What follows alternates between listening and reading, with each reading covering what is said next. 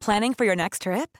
Elevate your travel style with Quince. Quince has all the jet setting essentials you'll want for your next getaway, like European linen, premium luggage options, buttery soft Italian leather bags, and so much more. And is all priced at 50 to 80% less than similar brands. Plus, Quince only works with factories that use safe and ethical manufacturing practices. Pack your bags with high-quality essentials you'll be wearing for vacations to come with Quince. Go to quince.com/pack for free shipping and 365-day returns. Hey there, it's Michele Norris. I'm host of a podcast called Your Mama's Kitchen. When I travel, I'm usually looking for a way to find a taste of home when I'm not at home. And one of the things I love to do when I am at home is entertain. And Airbnb allows me to do that. When I was in California recently, I rented a house that had a great kitchen. And when we were sitting around the table, we're all thinking, we're in someone else's house. Someone could be in all of our homes as well. If you have a home, but you're not always at home, you have an Airbnb. Your home might be worth more than you think. Find out how much at airbnb.com/slash host. Hey, I'm Ryan Reynolds. Recently, I asked Mint Mobile's legal team if big wireless companies are allowed to raise prices due to inflation. They said yes. And then when I asked if raising prices technically violates those onerous two-year contracts, they said, "What the f*** are you talking about? You insane Hollywood ass." So to recap, we're cutting the price of Mint Unlimited from $30 a month to just $15 a month. Give it a try at mintmobile.com slash switch. $45 upfront for three months plus taxes and fees. Promo rate for new customers for limited time. Unlimited more than 40 gigabytes per month. Slows. Full terms at mintmobile.com.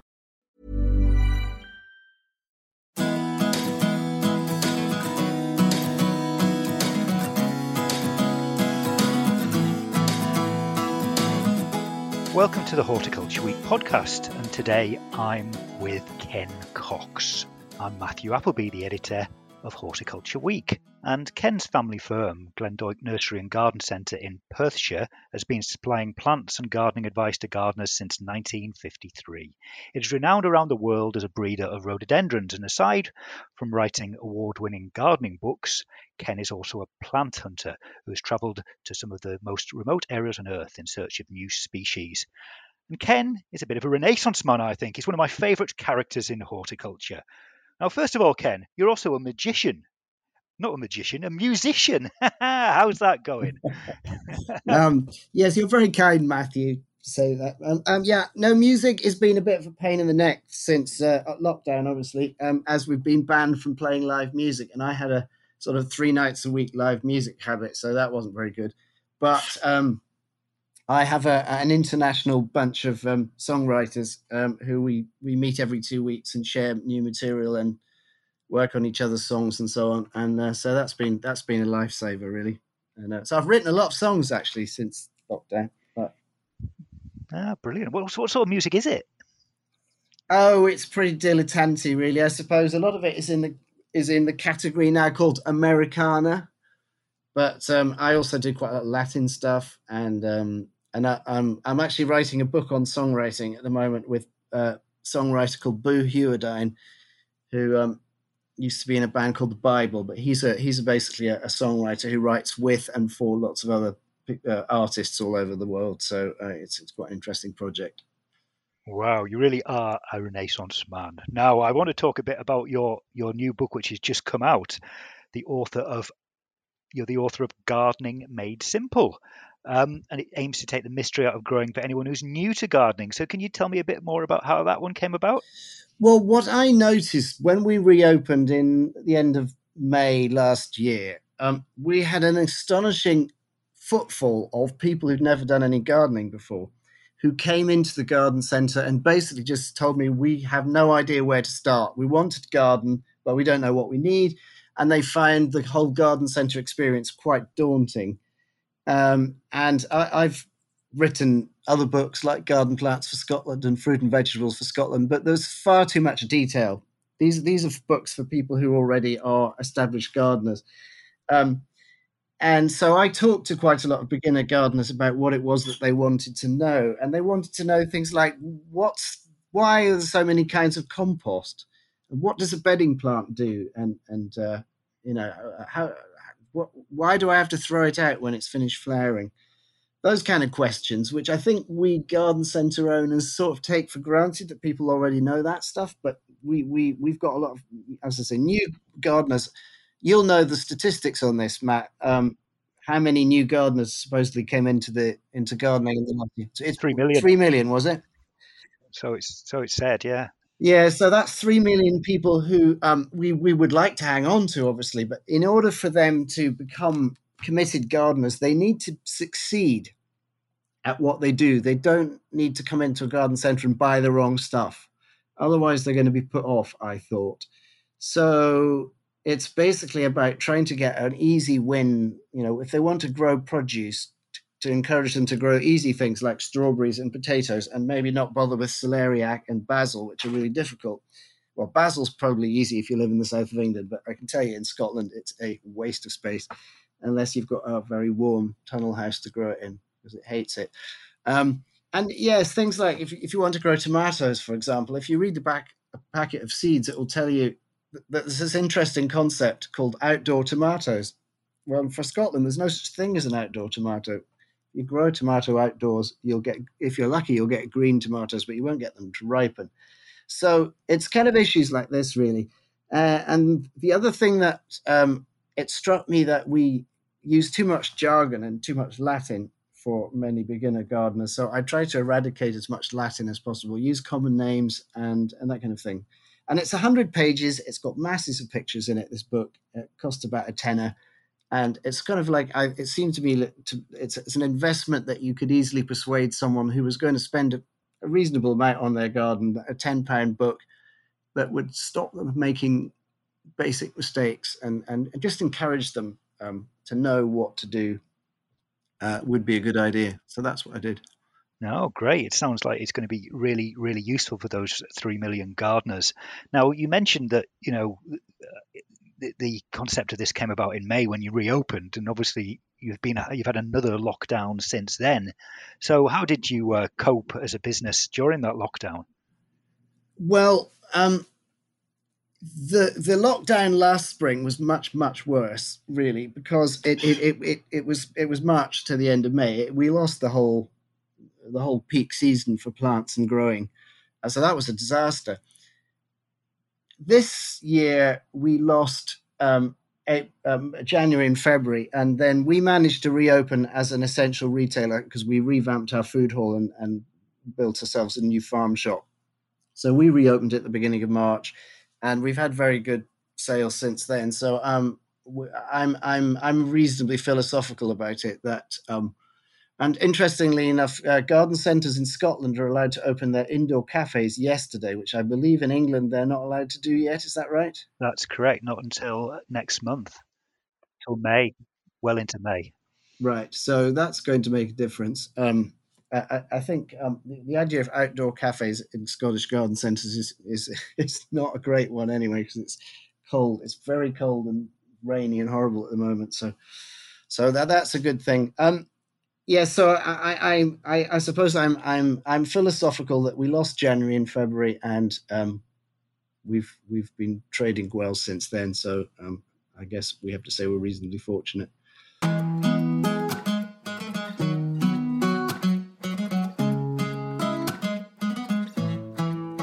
but it's not all been plain sailing. Well, far from it. Um, you've had issues with um, exporting, in particular, I believe.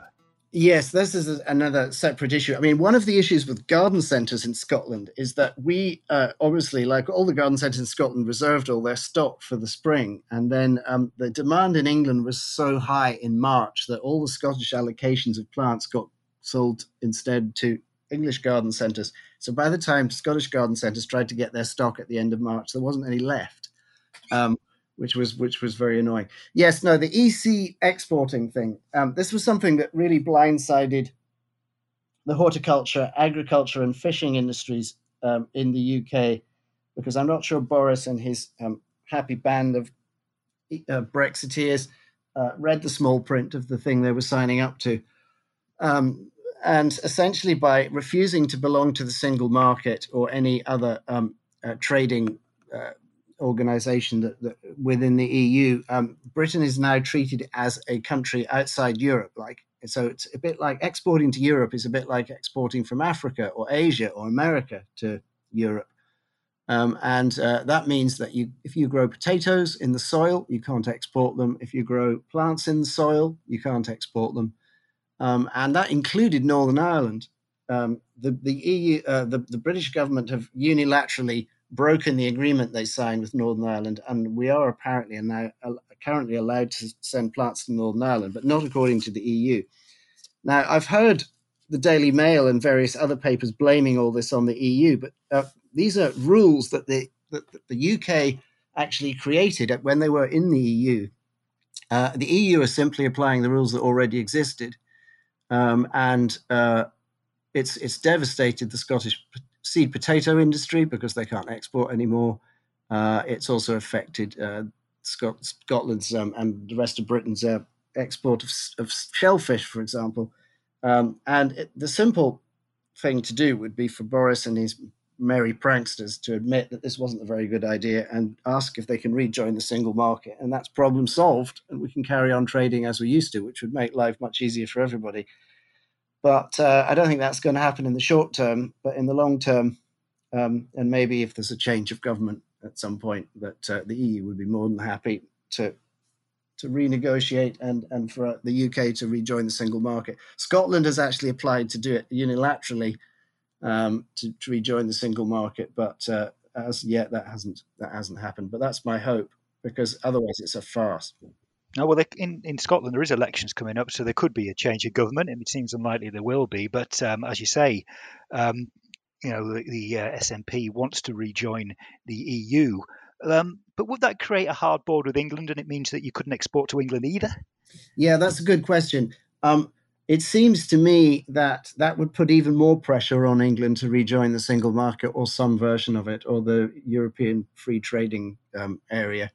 Um, there's no, there's really no good reason. Um, it's it's one or two of Boris's far right headbanging idiots that that came up with this idea. There was pretty much consensus in Theresa May's time with all the parties that the single mar- that uh, remaining in the single market or the European free trade area would have been a good idea.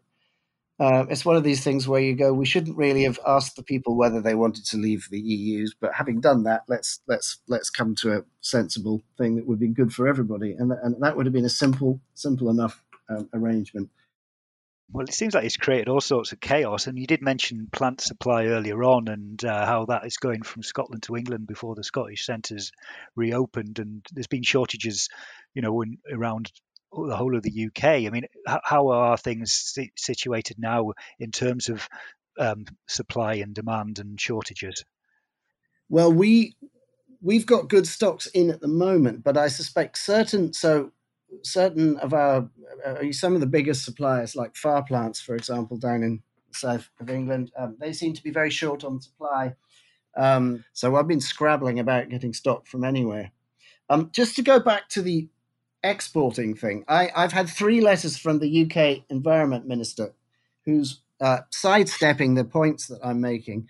He claims that one of the reasons that we have these these new EU regulations in place are to do with um, pests and disease and us protecting our borders. But the the, pro- the problem with that theory is that uh, the EU is perf- uh, uh, are still able to export plants with soil into the UK. It's plants with soil that were grown in soil aren't allowed to be exported out of the UK and into the EU. I wouldn't mind so much if it was a level playing field, but it's not. So the, the pest disease argument would certainly hold water if the UK were making more stringent regulations to prevent uh, to pests and diseases coming in from stock from the EU, but they're really not doing that to any any great extent. So, I mean, one of the things which which would help us is if the if if the UK mentioned to the EU that they were they were thinking about making the same rules apply from EU to the UK exports, and then maybe a level playing field might be found. Maybe. No, it's certainly the case that exports from the Netherlands to the UK have risen in the last few months as the UK has not been able to meet the demand through its own growers. Yeah. Uh, so that idea of import substitution has taken off a bit, but not enough to be able to meet meet demand. I mean, are, are you increasing your production? Well, it's very difficult to know. I mean, I've lost a third of my best customers my best customers are in Ireland, Scandinavia, Germany, Holland, France, um, and I can't export to them. So I'm I'm not sure if if the situation is going to change and some agreement is going to be reached in the next few years, then um, maybe I can increase production. But it, I mean, it takes two or three years to produce more rhododendrons and azaleas, and uh, and I don't really know what I should do. I don't want to produce stock that I can't sell. That's a it's a difficult one, really. it is a it is a difficult one. So you're you're getting some good um, communication from from DEFRA from George Eustice, I, I, I assume. I mean, do you do you have uh, sort of any faith that you know that will come to anything that you know the um, the concerns of real people on the ground are going to be listened to? Um, he simply ignored. I made five or six points. All of he ignored all of them every time. So I just sent it back again and said, "You need to answer the actual questions." The questions were about soil, potatoes, um, shellfish, all the issues um, to do with that, and um, and the fact that the the the agreements weren't reciprocal. It wasn't. It was a one way thing. But um, because it's not convenient for him to discuss the fact that they've made a bit of an error here, they he won't he won't actually deal with the issues. Uh, unfortunately, um, the Scottish government have been extremely helpful, but the UK government not. I'm not sure when Michael Gove was in charge of the environment brief, he was really on it. Uh, uh, he he really understood the issues, but I'm not sure the current minister um, is quite so au fait with the issues, or maybe he is and he's just ignoring them because it's politically expedient to do so. But I haven't had a satisfactory answer as to what they think they're going to do about it. He did tell me rather proudly that, that, that we were able to export into Northern Ireland, but as I say, that's uh, the UK is breaking EU rules, and the EU is probably going to um, not accept that. Retaliate, even maybe. Retaliate in some ways, yeah, yeah. No, it's interesting because George Eustice is obviously from um, a growing background, so you know he knows his onions. He's from a strawberry growing background, and Rebecca Powell, also in the ministry, is from a sort of professional gardening background. But I suppose Eustice is, you know, renowned for his anti um, EU stance. So I, I guess that colours, yeah. you know, everything that he does. Yeah, yeah. Yeah, no, absolutely. So he wouldn't be sympathetic to the idea of remaining in the single market or the European trading um, bloc, which is what Norway, I think, belongs to. Um, and uh, that, I mean, that really would solve so many problems in very short order. No, well, it could remain a, a long going issue and, a, and a, an ongoing struggle. Um, and also looking overseas, you're, you're known for your, your plant hunting, but um, that's not easy anymore either, is it? No. Um, and I, I so the Kyoto protocols, um, which are now about 15 years old, I think, basically said that the the um, the West has treated the uh, the bio-rich regions of the world like something they could plunder with impunity um, they could take plants and plant material out of these countries, often naming them after their friends and relatives without asking. And that's basically the way it's been for hundreds and hundreds of years. So in the um, early 90s, the Rio Biodiversity uh, Conference, um, this was discussed by very uh, species rich countries like India, China, Brazil, uh, Costa Rica, and so on. Um, and they decided that it would be under the sort of UN cover, it would be a good idea to actually stop this this attitude that you can just go and collect stuff. Um, and that is essentially where we're at now. The USA hasn't signed up to the Kyoto Protocol, so they're still um, they're botanic gardens and they're they're still going out collecting stuff. But from my point of view, um, I'm I'm since that's come in, I've decided it's not I'm not prepared to to go plant hunting anymore. Um, mainly because it's really impossible to get what you have to, in order to get permission to go plant hunting now you have to essentially give them a list of the plants you want and the locations you're going to find them at. And you, you have to also explain how you intend to use the plant. so if you're going to commercialize them it's supposed to share the benefits which is which is fair enough. But the, the whole problem about plant hunting is i'm really only interested in going to places that people haven't been before so i've no idea what i'm going to find so i can't i'm not able to give them the list. Um, so all in all, I mean, I was really lucky to get in and into Tibet and Northeast India in a period when it was possible, and um, and I'm getting old and rickety now, so I'm I'm, I'm my, my dad carried on going until he was nearly eighty, but I I've, i feel like maybe that my plant hunting days have, have, have finished. I don't know. Oh, that's a, that's a shame. So where, where do you get your new varieties from then? Well, I guess we can breed them. There are other people still going plant hunting, and I'm pretty friendly with most of the people who are doing it. So occasionally they come up with something interesting. Um, and um, so, yeah, there are still uh, uh, new species of plants trickling in from time to time. What's next on the horizon? What's what's new that's coming in that you're excited by? Um, Actually, I'm sort of more excited about the breeding work we're doing. We we've um, we've been breeding rhododendrons with red leaves, uh, like wine and roses, which you'll find in most garden centres. Ever Red is another one, and I've got a new one called Wonder Red, which is just getting plant breeders' rights, and that will be produced in large numbers, probably in Europe, over the next few years. Um, and so I'm I'm I'm interested in in in new varieties that add something that aren't that doesn't already exist. And and obviously coloured foliage and rhododendrons. Rhododendrons are, f- fantastic plants, but they do most of their thing in the spring. And so if you've got ones that have coloured leaves uh, as a as a year round um, attraction, then that adds to their um, to their garden value. And so that's something we've been working on. So we've got uh, variegated rhododendrons, blue leaved rhododendrons, um, and so on, and and red leaf rhododendrons, and that's something that I'm going to carry on working with. And we've also been breeding a lot of evergreen azaleas, uh, all with the Glendoick trademark. Um, and uh, again, they're they're all being trialed in Holland at the moment, and uh, they'll they'll be. I mean, we, at the moment we're the only people that are selling them, but that's going that's about to come on stream too. So it's it's um so new cultivars from Glendoick are, are, are coming onto the market over the next ten years or so. Great, we'll look out for them.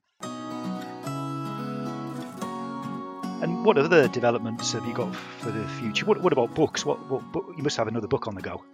Um, well, I, I, mentioned the one about songwriting. I, have mm-hmm. got a couple of other ideas for books, which I'm not going to necessarily talk about. As you're, a, if I have a good idea, you'll have a good idea, Matthew. you, you write as many books as I do. Um, oh. But uh, so yeah, I, I don't um, I, I don't have any plans for any more gardening books right now. But what I do keep um, doing new editions of the of the older books as they need updating. So that tends to keep me fairly busy. My last six books have all had a, sec, a sort of new edition um, come out, so uh, that that takes a bit of time. Uh, I'm not sure whether I'll have be updating the the Scotland Garden book. I think maybe that's something that's going to move online rather than as a book because it's easier to update that way. Um, but no, a songwriting book is my next project, um, and uh, that will bring me to an entirely different audience, hopefully. But that's great. No, that sounds fantastic. And what about the garden centre? You mentioned you just put in a, a, a farm shop. What, any, anything else planned there? Yeah, we already had a food a food hall, but it was more of a. I would say it was more of a typical sort of gift food hall, and we're now doing baking, uh, fish, uh, vegetables, meat, local supply, and so on. It's been it's been and it's uh, that started in March, and that's been going well very hard work. and didn't realize how much hard work it was trying to sell fresh veg and stuff. But it, it's um, but yeah, it's it's it's it's been popular. So we'll, we'll see how that goes. Um, as for other investments at the garden centre, we're looking at well-being as a, as another area of. Um, uh, so we we may um, look at putting in some units that we can offer um, things like hair hair salons and um, pet maybe pet care and, that sort of thing. That's that's something that we're looking at, and also um, sort of well-being stuff like, like yoga and and uh, walking and that kind of thing. It all seems to be part of what um, garden centres seem to be giving a good, healthy, outdoorsy, good for mental health, good for physical health kind of message, and I think that's probably the way that we need to keep moving forward. It's really interesting to see with the demise of the high street and the uh, the way Amazon is is, is uh, sort of eating everybody up, how how retailing is going to work over the next few years, um, that remains to be seen. But obviously, garden centres are doing pretty well at the moment, and uh, so long may it continue. Um, but uh, yeah, no, I'm I'm quite I'm quite optimistic at the moment about the way things are going. No, I was going to ask you, you know, what are your kind of hopes for the future for for what you have, which is um, a pretty hybrid operation there. Yeah, that, that I mean that is one of the challenges. Um, is is being a garden center operator requires an incredible number of skills in buying and retailing and legally and and so on running cafes and catering. It's very very complicated. It's it's endless. It's seven days a week. Um, it's relentless. The, the only time to you can relax is you have to you have to go away on holiday. That in itself is obviously a problem uh, at the moment. Um, but uh, and i'm also doing quite a lot of um, interesting garden design and and uh, projects and whatever i'm about to start work at Leonardslee um, gardens in uh, in Sussex, which uh, to do their um, kind of garden management plan. Um, that's one of the great woodland gardens that we thought we'd lost when it was sold by the Loder family, but um, the South African family who have taken over Leonardslee are investing hugely in it. It's amazing what they're doing, and, and it's great to see one of the great woodland gardens being brought back to life. It's already well worth a visit uh, now, but there's all sorts of uh, other plans ahead there. They've got a wine a wine business and a winery next door, and they're they're working on that at the moment. So it's very exciting. Uh, the rock garden, 1890s rock garden that was being restored there is an absolute masterpiece. It's really worth seeing. So that's very exciting. Um, and all these great woodland gardens all need constant attention and, and reinvention. So um, that's something that I've been working on for years and years and years. And, and there's no, I, I imagine that, that that will carry on. Uh, quite a lot of them have ground to a halt in, during lockdown. Um, I was supposed to be working at Knightshayes, but that's been knocked on the head for the time being. But I expect that um, that this this will all come back into focus again. I hope. And there's a lot of work going on in Ireland at the moment, restoring gardens, uh, which is great. The Office of Public Works in in Ireland um, have been taking over the restoration of many of the great gardens in Ireland, and uh, that's great to see. So yeah, it's pretty exciting times, really. No, indeed. And we've covered a lot of ground there. We've, we've covered great gardens, with garden centres, catering, exporting, plant hunting, the Kyoto treatment, the SNP, the EU, and we've given a message to George Eustice to listen to what the industry has to say. So, Ken, that's been absolutely brilliant. It's been fantastic talking to you as ever. And um, I'm Matthew Appleby, and um, thanks for listening to the Horticulture Week podcast. Make sure you never miss one. Subscribe to or follow Hort Week podcast via Apple iTunes, Spotify, or Google Podcasts. Thanks and see you next time.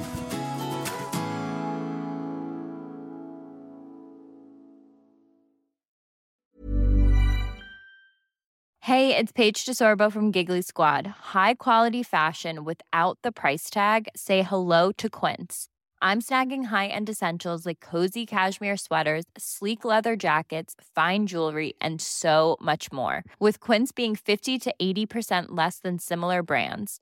And they partner with factories that prioritize safe, ethical, and responsible manufacturing. I love that. Luxury quality within reach. Go to quince.com slash style to get free shipping and 365 day returns on your next order. Quince.com slash style.